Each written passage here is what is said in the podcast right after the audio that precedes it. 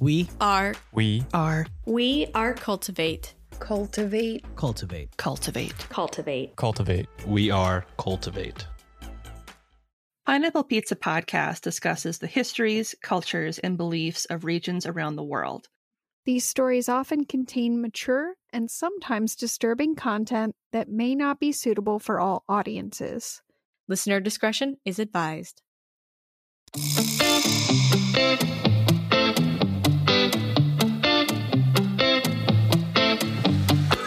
Welcome to Pineapple Pizza Podcast, where we serve up delicious slices of mythology, cryptozoology, and urban legends. It's an interesting combination of flavors. Weird, but it works. Today's special is a variety of tasty treats from the Philippines. I'm your hostess, Lindsay, and with me are the fair and foxy, Emily and Ashley. Ooh, there are those two F's. Hello. I am excited about the fact that we were just called Fair and Foxy. I'll take the foxy, even though I now have purple teeth thanks to my wine. Mmm, purple wine teeth. As long as it's not gritty, it's good. this is true. Very true. Ew, gritty wine. Gross. Nothing i- Nothing is quite as unfoxy as a gritty wine. Chunky. It's chunky. oh my god. Sandpaper wine. Oh. Please don't drink dead people in your wine. Thank you and have a good day. I think it's generally frowned upon and gross. So, Agreed. Agreed. on that note, to start off the evening, our first coast, our first coast, our first course, yes. it's starting. It's starting already. It's curse for all of us. it is. Our first course is a road you may not want to cross. Ooh. Wait. Call me chicken because I do want to cross it. Boom. Nice. The last bridge I covered was in Australia. Oh yeah. Remember the bridge that had three men trapped inside it? The Dead People Bridge. I remember it fondly. Yeah, this bridge is said to be so much more worse than that. Oh it- no. Is it the bridge over Madison County? No, because it's not covered and it's not beautiful. I mean, it's I suppose it's pretty for a bridge, but it's not covered, Damn it. Okay. and it's in the Philippines. They don't have a Madison County. They might. They might. I don't know. There's enough islands, or maybe there is a Madison County somewhere. Sev- 7,640 islands. I took a shot. Somewhere someone's like, "We're Madison County." How dare you? Don't leave us out. Everyone always forgets. Us and our one covered bridge. so the San Juanico Bridge is the longest bridge in the Philippines with a length of 7,100 feet or 2,164 meters. The bridge connects sister islands Samar and Leyte and was commissioned by President Ferdinand Marcos in 1969. I got so excited because of Ferdinand Magellan. like I knew he had never been president of the Philippines because he lives right here in my house, but you never know. See, and here I was just the uh, teenager chuckling at 1969. yeah. Summer of 69. okay, so President Ferdinand Marcos commissioned the bridge as a gift for his wife Imelda, who is a native of Leyte province. Damn, why doesn't a man ever build me a really long bridge? And then you can burn it when he's a jerk. Literally burn that bridge. I like it. I like it. You're such a dork. I love you. the bridge was inaugurated on July 2nd, 1973, on Imelda's birthday, after four years and $21.9 million to construct Holy it. Holy heck. Expensive bridge. Happy birthday. Yeah, no kidding. San Juanico Bridge plays an important role in tourism by linking not only the islands of Samar and Leyte, but it is also part of the Pan Philippine Highway. So far, so good, right? Mm-hmm. I haven't told you yet what the bridge was seemingly made of. So, What? so prepare yourself. Oh no. Imelda herself was in charge of the bridge's construction. Coincidentally, between the years of 1969 and 1973, many children disappeared off the islands of Samar and Leyte. Oh Don't my like that. God. In fact, the disappearances mysteriously stopped altogether following the bridge's completion in 1973, and there may be a reason why. It's said that the foundations of the bridge were reinforced after the blood of babies and street children was mixed into the materials. Specifically, street children. Mm-hmm. They have to be the unwanted, right? Yep. Yeah, makes sense. A ritual was supposedly performed to ensure the strength of the structure. Another version states that not only was the blood mixed into the building materials, but the bodies of the children were thrown into the cement mixer by construction workers as the cement was being prepared for use. Gotta love a good cement mixer filled with child corpses. I just picture like arms and legs, like chubby little arms and legs sticking out and spinning around. Mm-hmm. And then going down the little chute. Shoots and ladders. The not And fun baby kids version. Bodies. By far the most popular theory is that prior to the construction beginning, the woman in charge, aka Imelda, met with a manghuhula, or fortune teller. The fortune teller told her that the bridge would never be completed unless the blood of children was mixed into its foundation. Believing the fortune teller, the bridge workers were instructed to kidnap street children and slit their throats so that the blood would splatter at the site of the bridge. Oh my god, that is so messed up. The bodies of the deceased children would then be tossed into the river. But the woman in charge didn't count on the river fairy, or Diwata, seeing what was happening. Understandably upset by the children's deaths, the river fairy cursed Imelda, whose legs grew scales and began to emit a foul, fishy odor. uh huh. It was her legs. Okay. And nobody else happened to notice this? She is the president's wife, right? Following this curse, she started to wear long skirts and dresses to hide her legs, and would take frequent baths to try and rid herself of the smell. Summer's Eve, sweetie. Try Summer's Eve. Just don't put it on your face. It's not a, it's not a facial moisturizer. Why? Face wash. Oh no. That actually, someone in my high school did that the night of um, homecoming. She got wasted and went to go get face wash, and she got that instead. and yeah, that's not what you're supposed to do. no, I bet that didn't work out well. No, Mm-mm. she wasn't in school for a couple days. Oh, That sucks. Anyway, in other tellings, it's an albularyo, or shaman, who instructs the engineers to sacrifice children.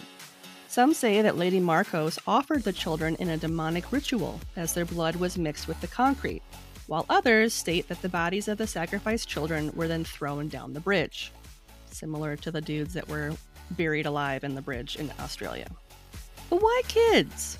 Because all life is special, powerful, and divine, to the point that it can apparently protect a bridge against catastrophe. Except for animals. They aren't powerful enough. It has to be children.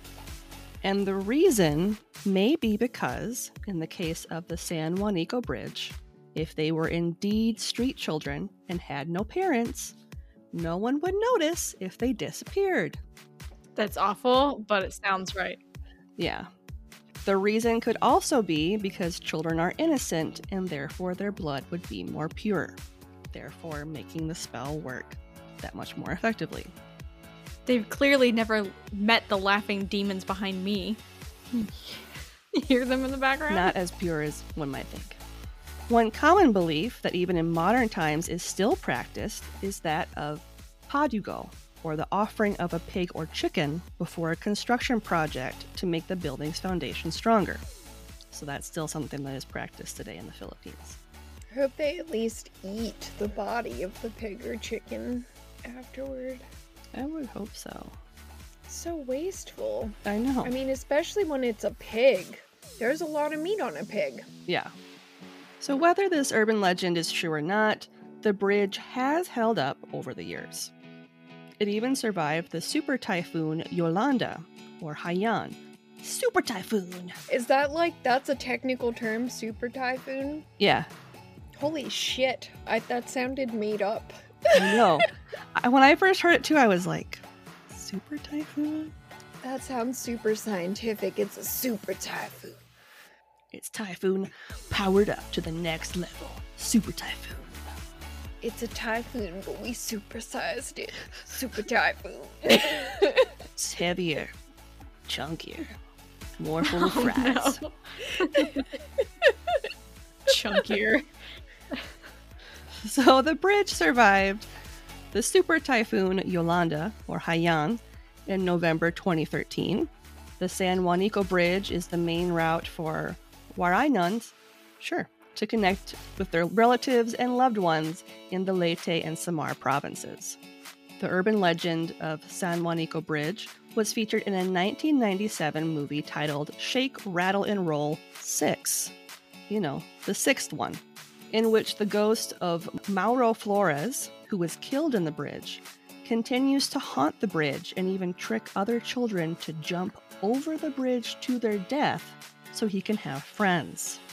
Ah, um no. I, yeah, I second that. I don't even know what else to say about that. Just no.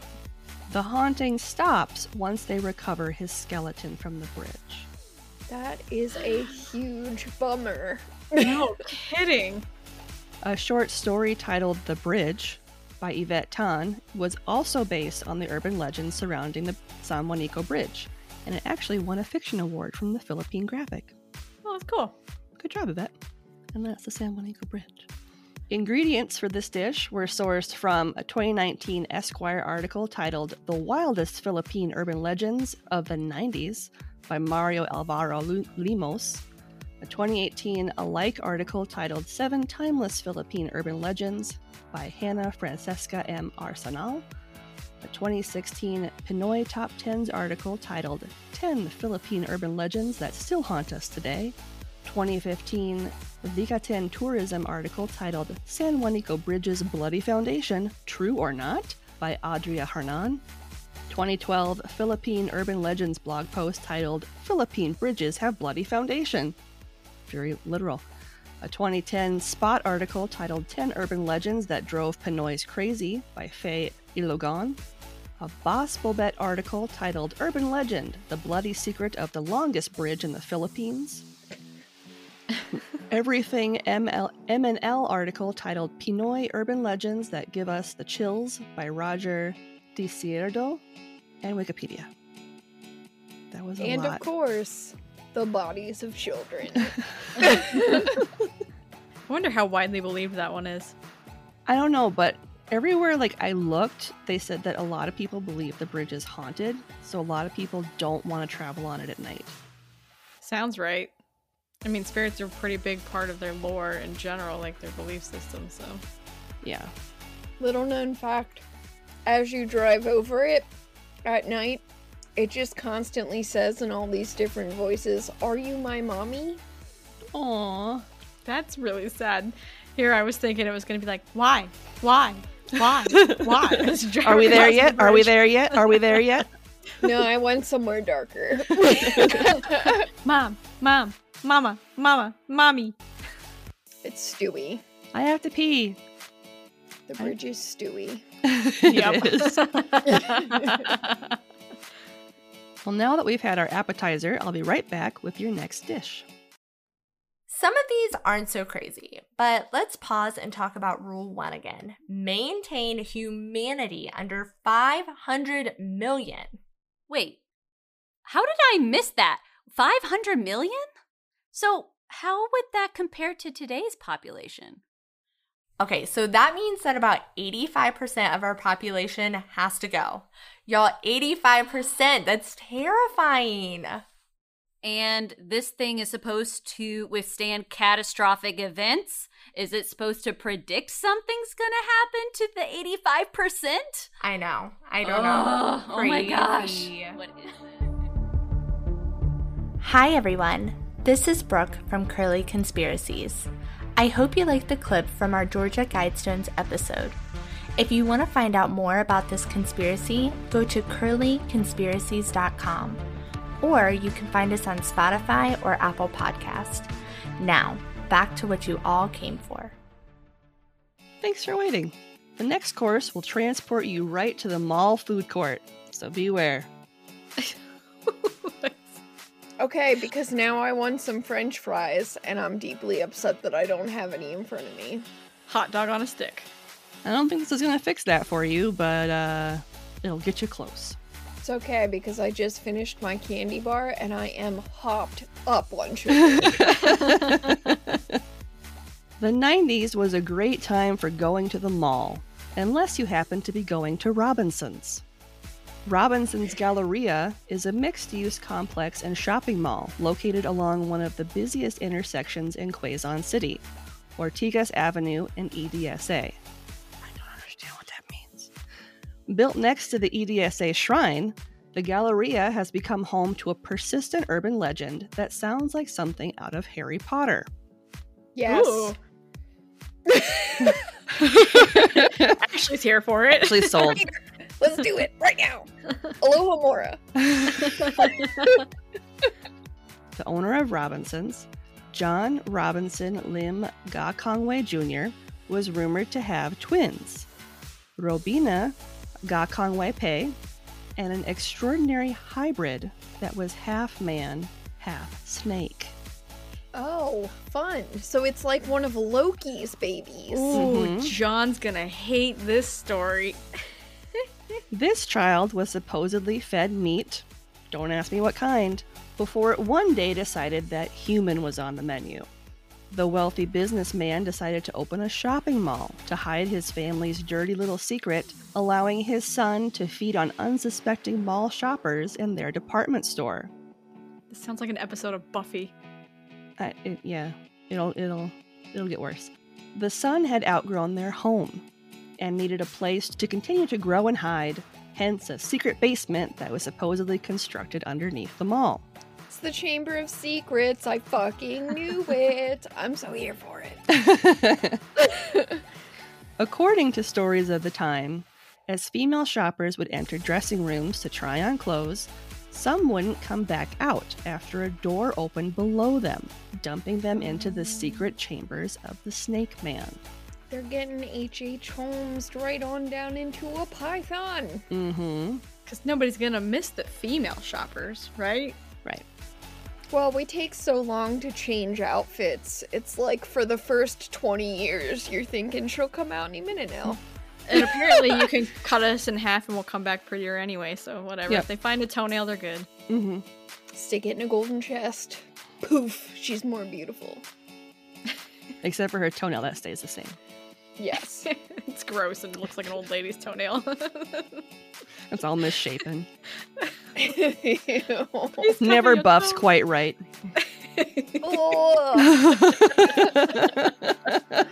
don't like that. No. The Snake Man was also a fan of small children that he would snatch out of the comfort room in the department store. What's a comfort room? I'm assuming it's like the room that like young mothers will go into if they're like nursing and they have other Oh. children and stuff. Okay. or it Yeah. might be like a spot to drop off your kids while you shop kind of thing. Mm-hmm. That's kind of what I'm thinking. Some believe that the Snake Man is a good luck charm for the Gokongweis, and he lives in the basement of the Galleria Manila where he lays gold. I don't know how, but he lays gold somehow. Out of his gold hole. He's got a gold stone, and somehow that's where all the gold comes out of. it just comes right out of it. Maybe he's Does got somebody- a belly button, and that's where the gold comes out of. A snake belly button. I'm into it. Did somebody swallow it at some point and then cough it up before they die? I don't know. I hope. I hope not. I don't know. I hope not. But in Chinese culture, the snake member of the zodiac brings good luck, especially for business. Fun fact. The Snake Man is said to have claimed many victims over the years, including actress Alice Dixon and Rita Avila. Once the story hit the tabloids, Terrified shoppers refused to enter the changing rooms unless they were accompanied by a member of the staff. Even well educated adults believed that the snake man could get them if they weren't careful. He also allegedly abducted one of the store's sales associates, only to later let her go once he'd gotten a good look at her and realized she wasn't pretty enough for him. Um, Uh, that's some shit right there. that would be one time in your life when you're like, thank God I'm ugly. Thank God I hit all the ugly sticks on the way down the tree. That's messed up, but yeah. Yeah. Legend states that hidden cameras are installed in the fitting rooms, Ew. allowing the snake man to choose his victims.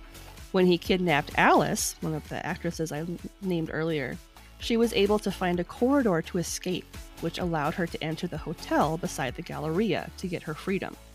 It said she was paid 850 million pesos, or $41 million, by the Gokongweis to keep quiet about the Snake Man. Accepting the money, she left showbiz and moved to Canada. Spoiler alert, that's not true. The urban legend was reignited when a video appeared on YouTube in 2010 of an interview with Robina Gokongwei Pei, the second eldest daughter, back in 2008, where she stated the story was created by market competition. Mm. In fact, the rumor is considered so absurd that the family has even intentionally referenced and mocked the legend in one of their ads that went viral on social media. Funnily enough, starring Alice Dixon, who was supposedly Ah. eaten by the snake, or try- attempted to be eaten by the snake man. And I'll include a link in the show notes. It's actually a pretty clever campaign. That's kind of amazing, and I love it. Yep. Yeah. Fun fact Alice Dixon released a YouTube video dismissing the entire narrative of the Snake Man as preposterous, stating that she just screamed for fun. In her vlog post from July 2020, she says, quote, nothing really happened. Nothing really happened in the way the urban legend or the myth dictates, end quote. She supposedly screamed out, Tukalau, Tukalau, which I think means snake man. I couldn't find a real translation for that, but I'm pretty sure it means like snake man. Upon supposedly encountering the snake man while she was changing. It's reported, like I said, that the snake man let Alice go free because he had fallen in love with her. And he, because he, you know, he had a penchant for beautiful women. Mm-hmm. In her video, Alice explains what happened um, the time that she screamed out, Tukalau, which she said actually happened. She had been at the Galleria filming a TV series called, ah, shit, I didn't translate it. I'm going to say it's Decibel in 2008, and she was in the Galleria at night and had gone to the bathroom on the fourth floor to change for a scene. As a joke, and even now she's not sure why she did it, she yelled out without even really thinking about it. A few days later, the news and tabloids started reporting that she had been eaten by a big snake at the mall. Oh my god. Not long awesome. after this, a representative from Robinson's approached Alice to talk, but she just dismissed them. She didn't talk to them. Months later, the rumors continued to persist, and one theory she has is that in one or more of the mass communication schools, they use this story to see how far and how quickly misinformation and miscommunication can truly spread. Her other theory is that because she never spoke public, publicly about the incident, many believed it to be true because Yeah. she never said it wasn't true. Mm-hmm. So, if it's been disproven, why has the rumor persisted for so long? Because it's fun. In Alice's vlog post, she interviewed many people who worked at the Galleria, and a surprising number of them believed the rumors to be true. People have stated that the logo for Robinsons looks like a snake. I can kind of see it. Regardless, when asked about her snake sibling, Robina, the supposed twin, was Mhm. quoted as saying, quote, Snake? It's been a handbag and shoes at the Robinsons, end quote. Alice feels that the reason so many people believe it's true is because there is no one to corroborate that it isn't. No witnesses have come forward saying for sure that yes, they have seen the Snake Man.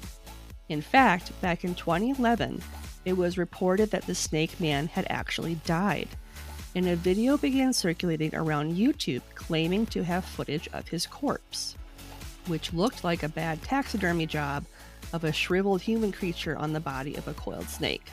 I looked at the video, it was gross. That They does did a sound Fi- gross. They did a Fiji mermaid. They did a exactly what I was thinking. They did a Fiji mermaid, it was nasty. Lastly, John did have several children, six in fact, with his wife Elizabeth Yu, who he married in 1958.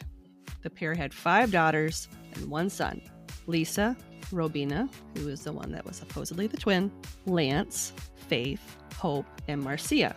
But as far as we know, no secret half human, half snake sons are part of the family.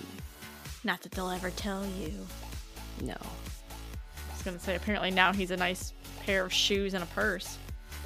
Yeah. Maybe that's what they did when he died. They were like, we're going to remember you. I will remember you. Such lovely with this nice fur coat I'm wearing. oh no, that's so wrong with that song. ASPCA is like, fuck you. All the dogs in the world are like, why? Cruella is like, my people.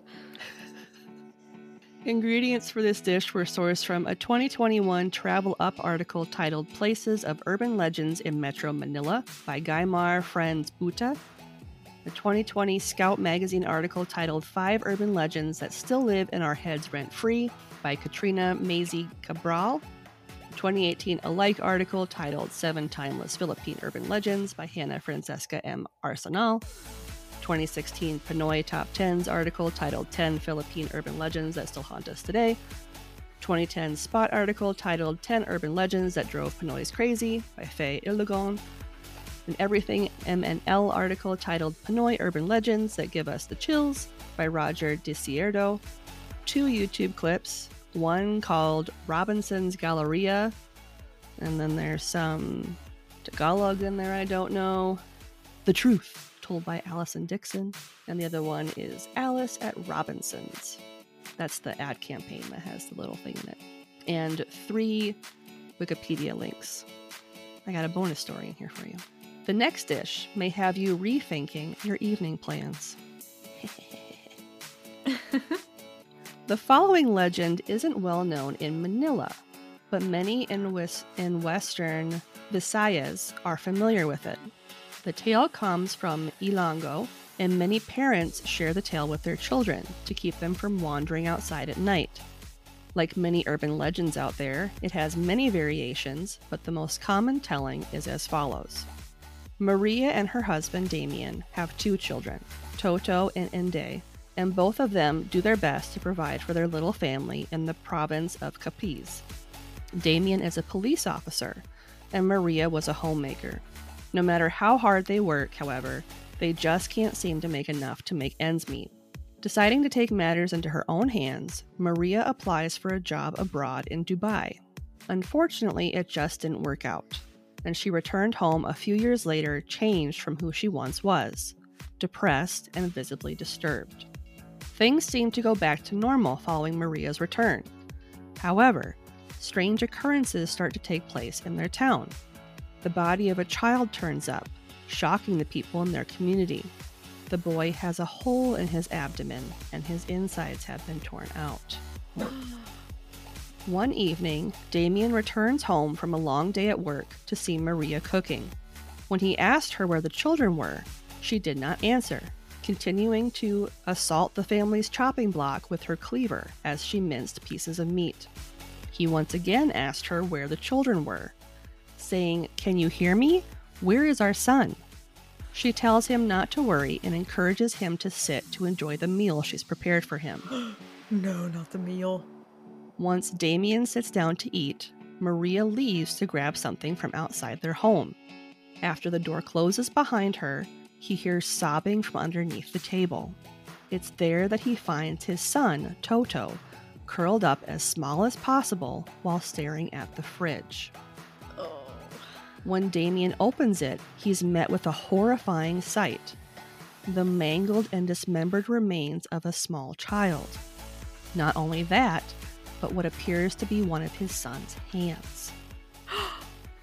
Fearing for his daughter, he runs to her crib only to find it empty. Filled with grief and rage, Damien grabs his large bolo, which is a large single single-edged knife commonly used in the Philippines. to Like think of like a machete. Mm-hmm. And he goes looking for his wife. He finds her outside, hunched over and eating something he can't identify at first. It's only as he gets closer that he realizes it's the entrails of an infant. Damien then strikes Maria's face with the bolo, leaving a huge scar. Following Damien's attack, Maria fled and has since been seen from time to time haunting the different provinces in the Visayas, with her prey of choice being unsuspecting children caught out at night. Her name becomes Maria Lobo, which comes from the Ilongo word for hack, so she's got the hacked face. Another telling is that Maria went to work in England instead of Dubai, and her employer treated her very well, but she was unaware that he was a vampire.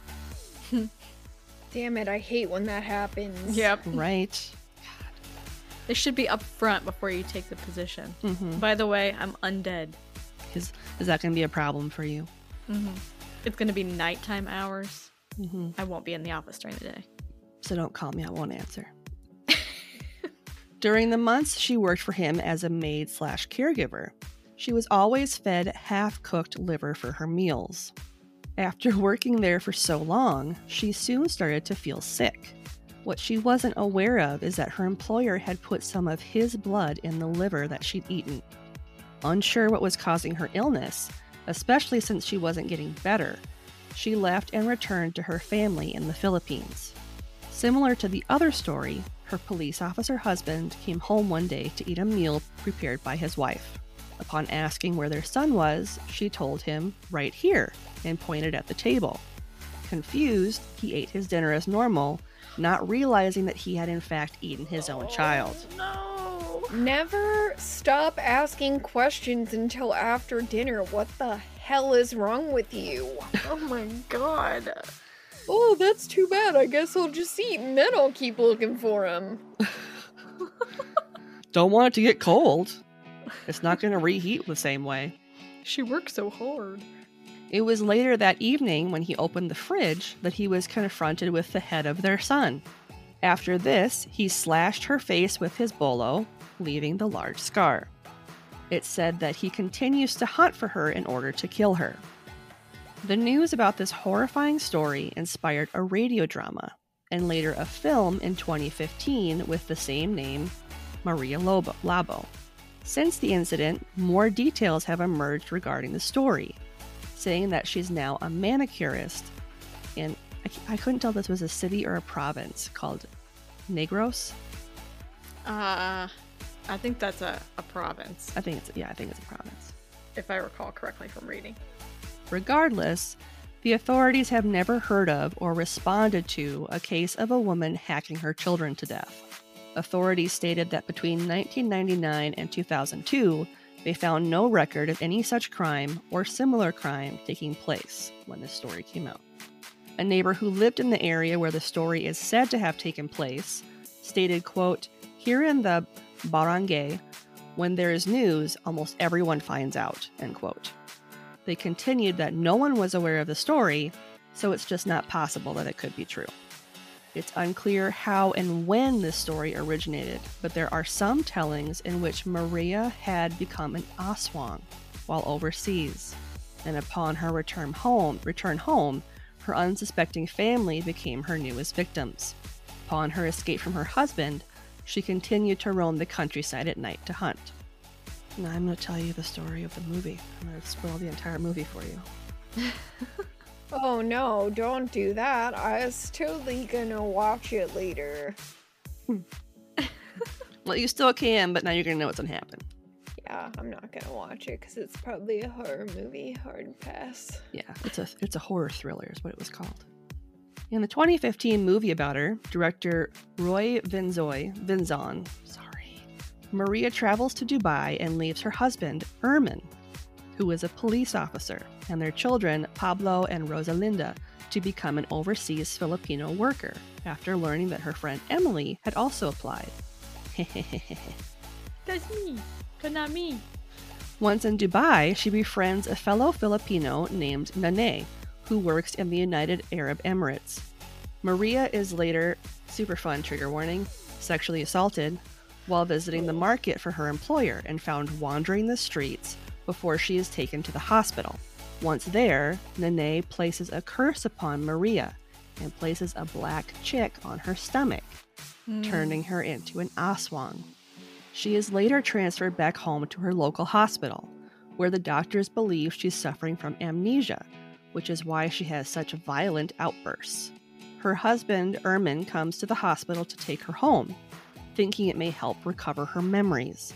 And against the staff's wishes, he does just that. Hey, don't do that. Bad idea. Bad idea.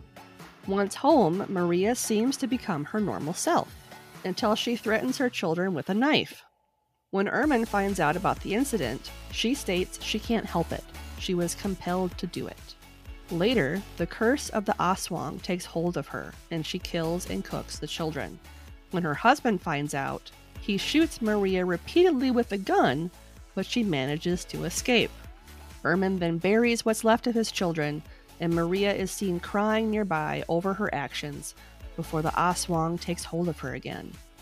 Her husband attacks her with a bolo knife after discovering her, but she's once again able to get away.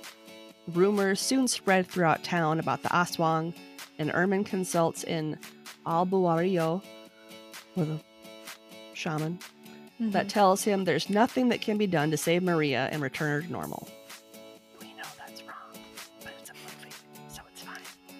Aren't you just supposed to barf up that little chick? Yep, Yep. Don't you just hang them upside down and beat them until they puke? Yep. The police chase her, and she's eventually killed. At the end of the film, an embalmer goes to work on her body, but when he goes to examine her corpse, she's nowhere to be found. she got away.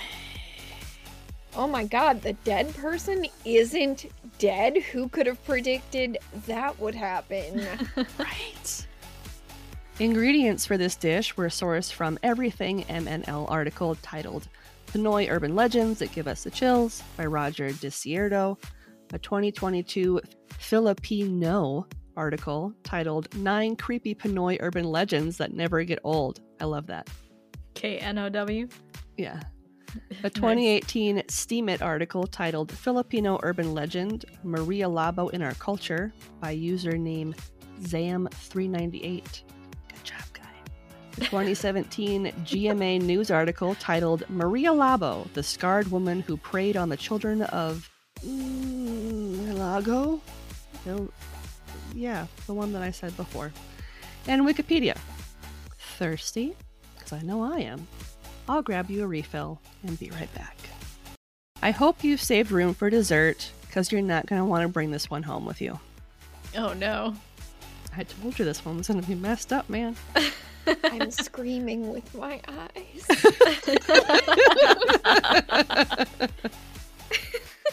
When you hear the term white lady, it tends to conjure Im- images of ghostly figures a la Samara from The Ring or even La Llorona. Turns out that Pinoy has its own ghostly apparition, and she's just as terrifying as I'm sure you're picturing. Super. The white lady has long black hair and appears in an all white dress. Like many of her ilk, she has a tragic past, having been murdered or killed during an accident. The one I'll be sharing with you regards the White Lady of Balete Drive in Quezon City. Balete Drive is located in the eastern part of New Manila and a major residential road that is named after a gigantic tree that used to be located in the middle of the roadway. Did it have a kapre in it? I don't know. I bet it did. In Pinoy folklore, Balete trees are viewed as homes for spirits and mysterious creatures. So it's no wonder that this road has long been rumored to be the site of several apparitions of a woman all in white. As with many White Lady stories, she has a number of origins. Most of the time, she asks to speak with the manager. That's where it all begins. In one, she was sexually assaulted, then killed by Japanese soldiers during World War II. Woo! While another assault story states she was killed by a taxi driver after her attack in the 1950s. Regardless of her origin story, the main part of the tale is the same. She appears to any motorist brave enough to travel down Balete Drive alone at night. At times, she'll suddenly appear in your rearview mirror, her face mottled with blood and bruises. Other times, she'll ask unsuspecting taxi drivers to take her home, only to suddenly disappear without a trace. One non assault story states that many years ago, a young woman died in a hit and run car accident while driving on Balete Drive at night, which is a windy road lined with banyan trees. A windy road lined with Yeah, I was banyan gonna trees. say, I believe you mean windy. I knew I was going to do that too. Damn it. windy. A windy road lined with banyan trees. Her killer never came forward, and as a result, she wanders the road at night searching for the person responsible for her death. Some drivers report seeing a female hitchhiker while traveling alone at night, and those who have been brave or stupid enough to stop to offer aid would discover a, a spectral woman covered head to toe in blood and bruises. Hot. If the driver happens to turn around, upon looking back, the white lady will have disappeared. Good. Yeah. It's said that the white lady normally appears between the hours of midnight and 3 a.m. and will seek revenge on anyone who is unlucky enough to travel alone on the motorway during that time. Although she primarily shows herself to taxi drivers, any motorist can be a potential victim of the white lady. I think that her actual revenge, and hear me out, is that she gets in the cab and tells them to take her home. She runs up a huge fare and then she disappears. And they're like, God damn it. She literally ghosts them. Yes. And then they're like, I just wasted a bunch of gas and I'm not getting paid. My boss is gonna be mad. I like it. The legend of the White Lady is so popular that a local horror flick was produced about her in 1988 titled Shit. Hiwaga sa Balete Drive. It was titled shit. Shit. you will never convince me otherwise. the film, directed by Peque Gallaga and produced by Seiko Films, was shot in Villa Caridad on, Brook- on Broadway Avenue. The pre war era Spanish Mediterranean style villa is believed to have originally been built as a rest house for the Jesuit order. The villa is so popular that it's also been used in such films as Tanka Kalang Dugo in 1973, Fe Esperanza Caridad in 1974, and Halimaw sa Banga in 1986. You are crushing it right now. I am crushing it at Crushing life right now. Little victories. The house still stands, but it appears to have been abandoned, which just kind of adds to the creep factor. Fun fact Balete Drive is also the setting for the first case in the Filipino graphic novel Trese, which was made into an animated series on Netflix, and Emily mentioned it in her episode. Yeah. Yeah. What? What? What? Connections.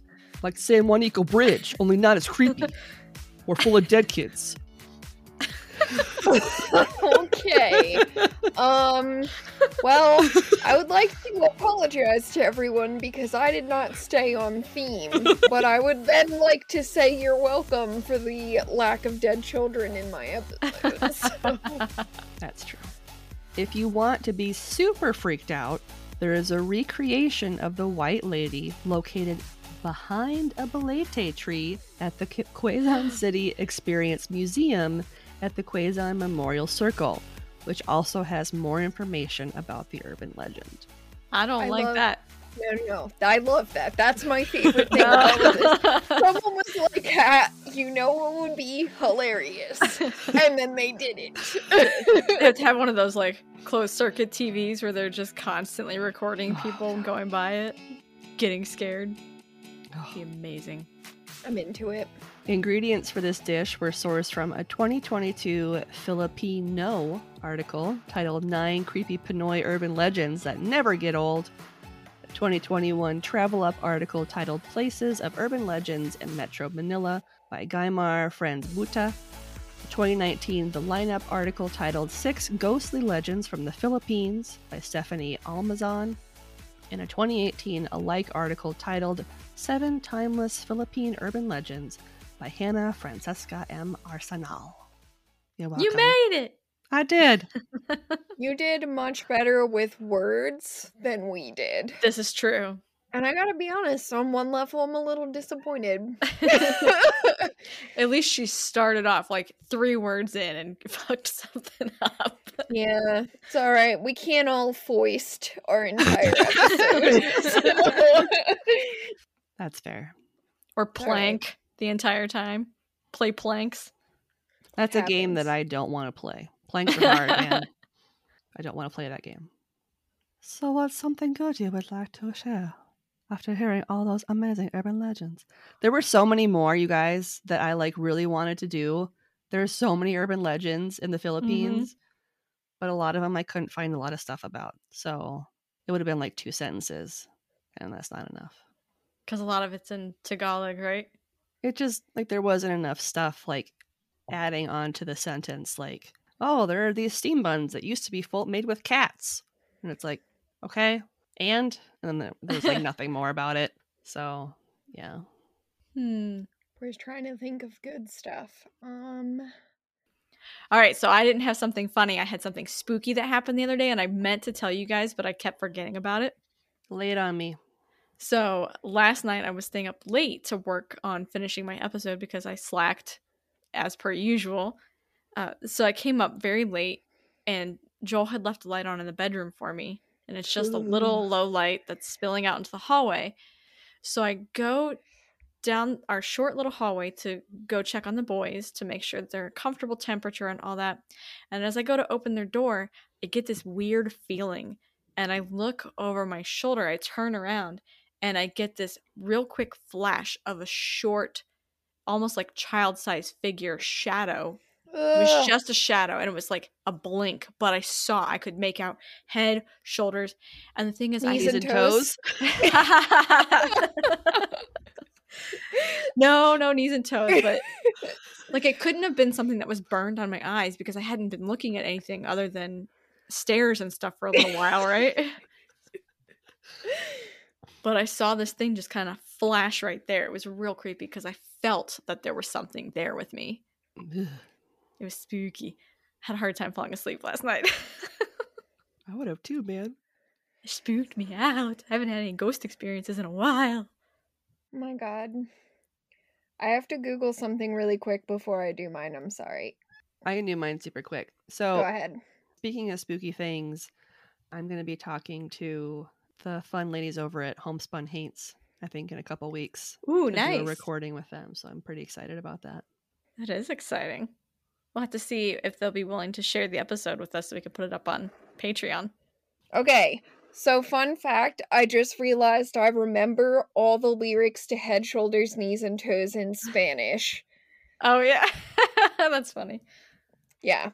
And I, like, literally couldn't think of the words in English, which was horrifying. And that's why I just had to Google it because I was like, what's that other part? And yeah. So I remember something that I learned, wait, 17 years ago nice in another language. That's pretty fucking cool. But then I forgot it in English, which was scary.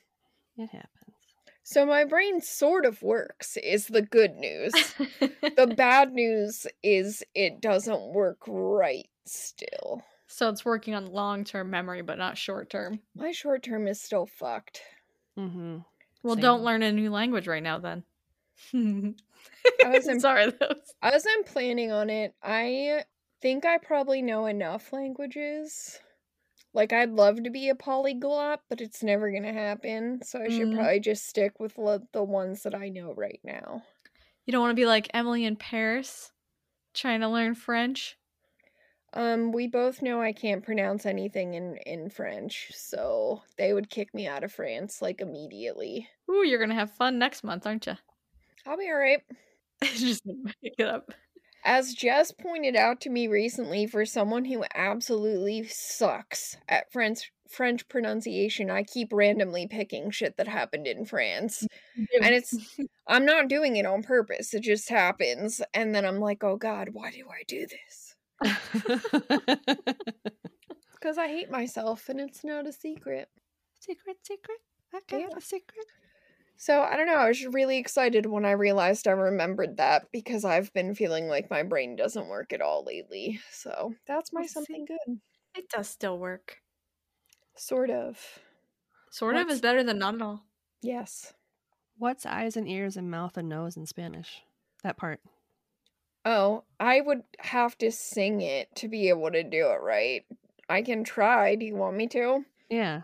Cabeza, hombros, piernas y pies, piernas y pies, cabeza, hombros, piernas y pies, piernas y pies, ojos, orejas, boca y nariz, cabeza, hombros, piernas y pies.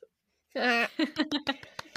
yeah, so it's eyes are ojos, orejas, I think are ears. Yeah, mouth is boca and nose is nariz. I can Mhm. never remember the word for ears if it's not in that song, so that's problematic. That's awesome. As long as you don't call them mouth or something, that would be weird. Listen with your mouth. Yeah, so there you go. I do listen with my mouth somehow It happens all the time. Just When I'm- in. In my bat form. I don't know. Ah. On that note, thank you for visiting our beautiful pizzeria and enjoying a rare selection. I like how I said rare because they were so bloody. Of urban legends, Pineapple Pizza Podcast, sweet and cheesy, and not everyone understands our awesomeness, but we're glad that you do? Question mark. If you're enjoying the show and you'd like to help support us, check out our TeePublic shop for some amazingly fun and funny merch. Or if you want to do a one time donation, you can do that on buymeacoffee.com and buy us a fresh slice because we can never get enough. of basically anything, if we're being honest. If you absolutely love the show and you want to check out some fantastic bonus content, you can become a donor on Patreon and earn all kinds of amazing benefits. We have three tiers to accommodate almost any budget. Become a patron today and start enjoying all the perks and extra content right away. Don't forget, you can find us on Twitter and Instagram at Pine App Pizza Pod. That's Pine App APP Pizza Pod. You can also send us questions, comments, and topic ideas at pine app app pizza pod at gmail.com. Remember, there's the two P's in app. Otherwise, you're emailing someone else, and I don't want to be held responsible for that. Thanks for stopping in for some deliciously weird morsels, and just remember no matter how you slice it, You're awesome. And we love you.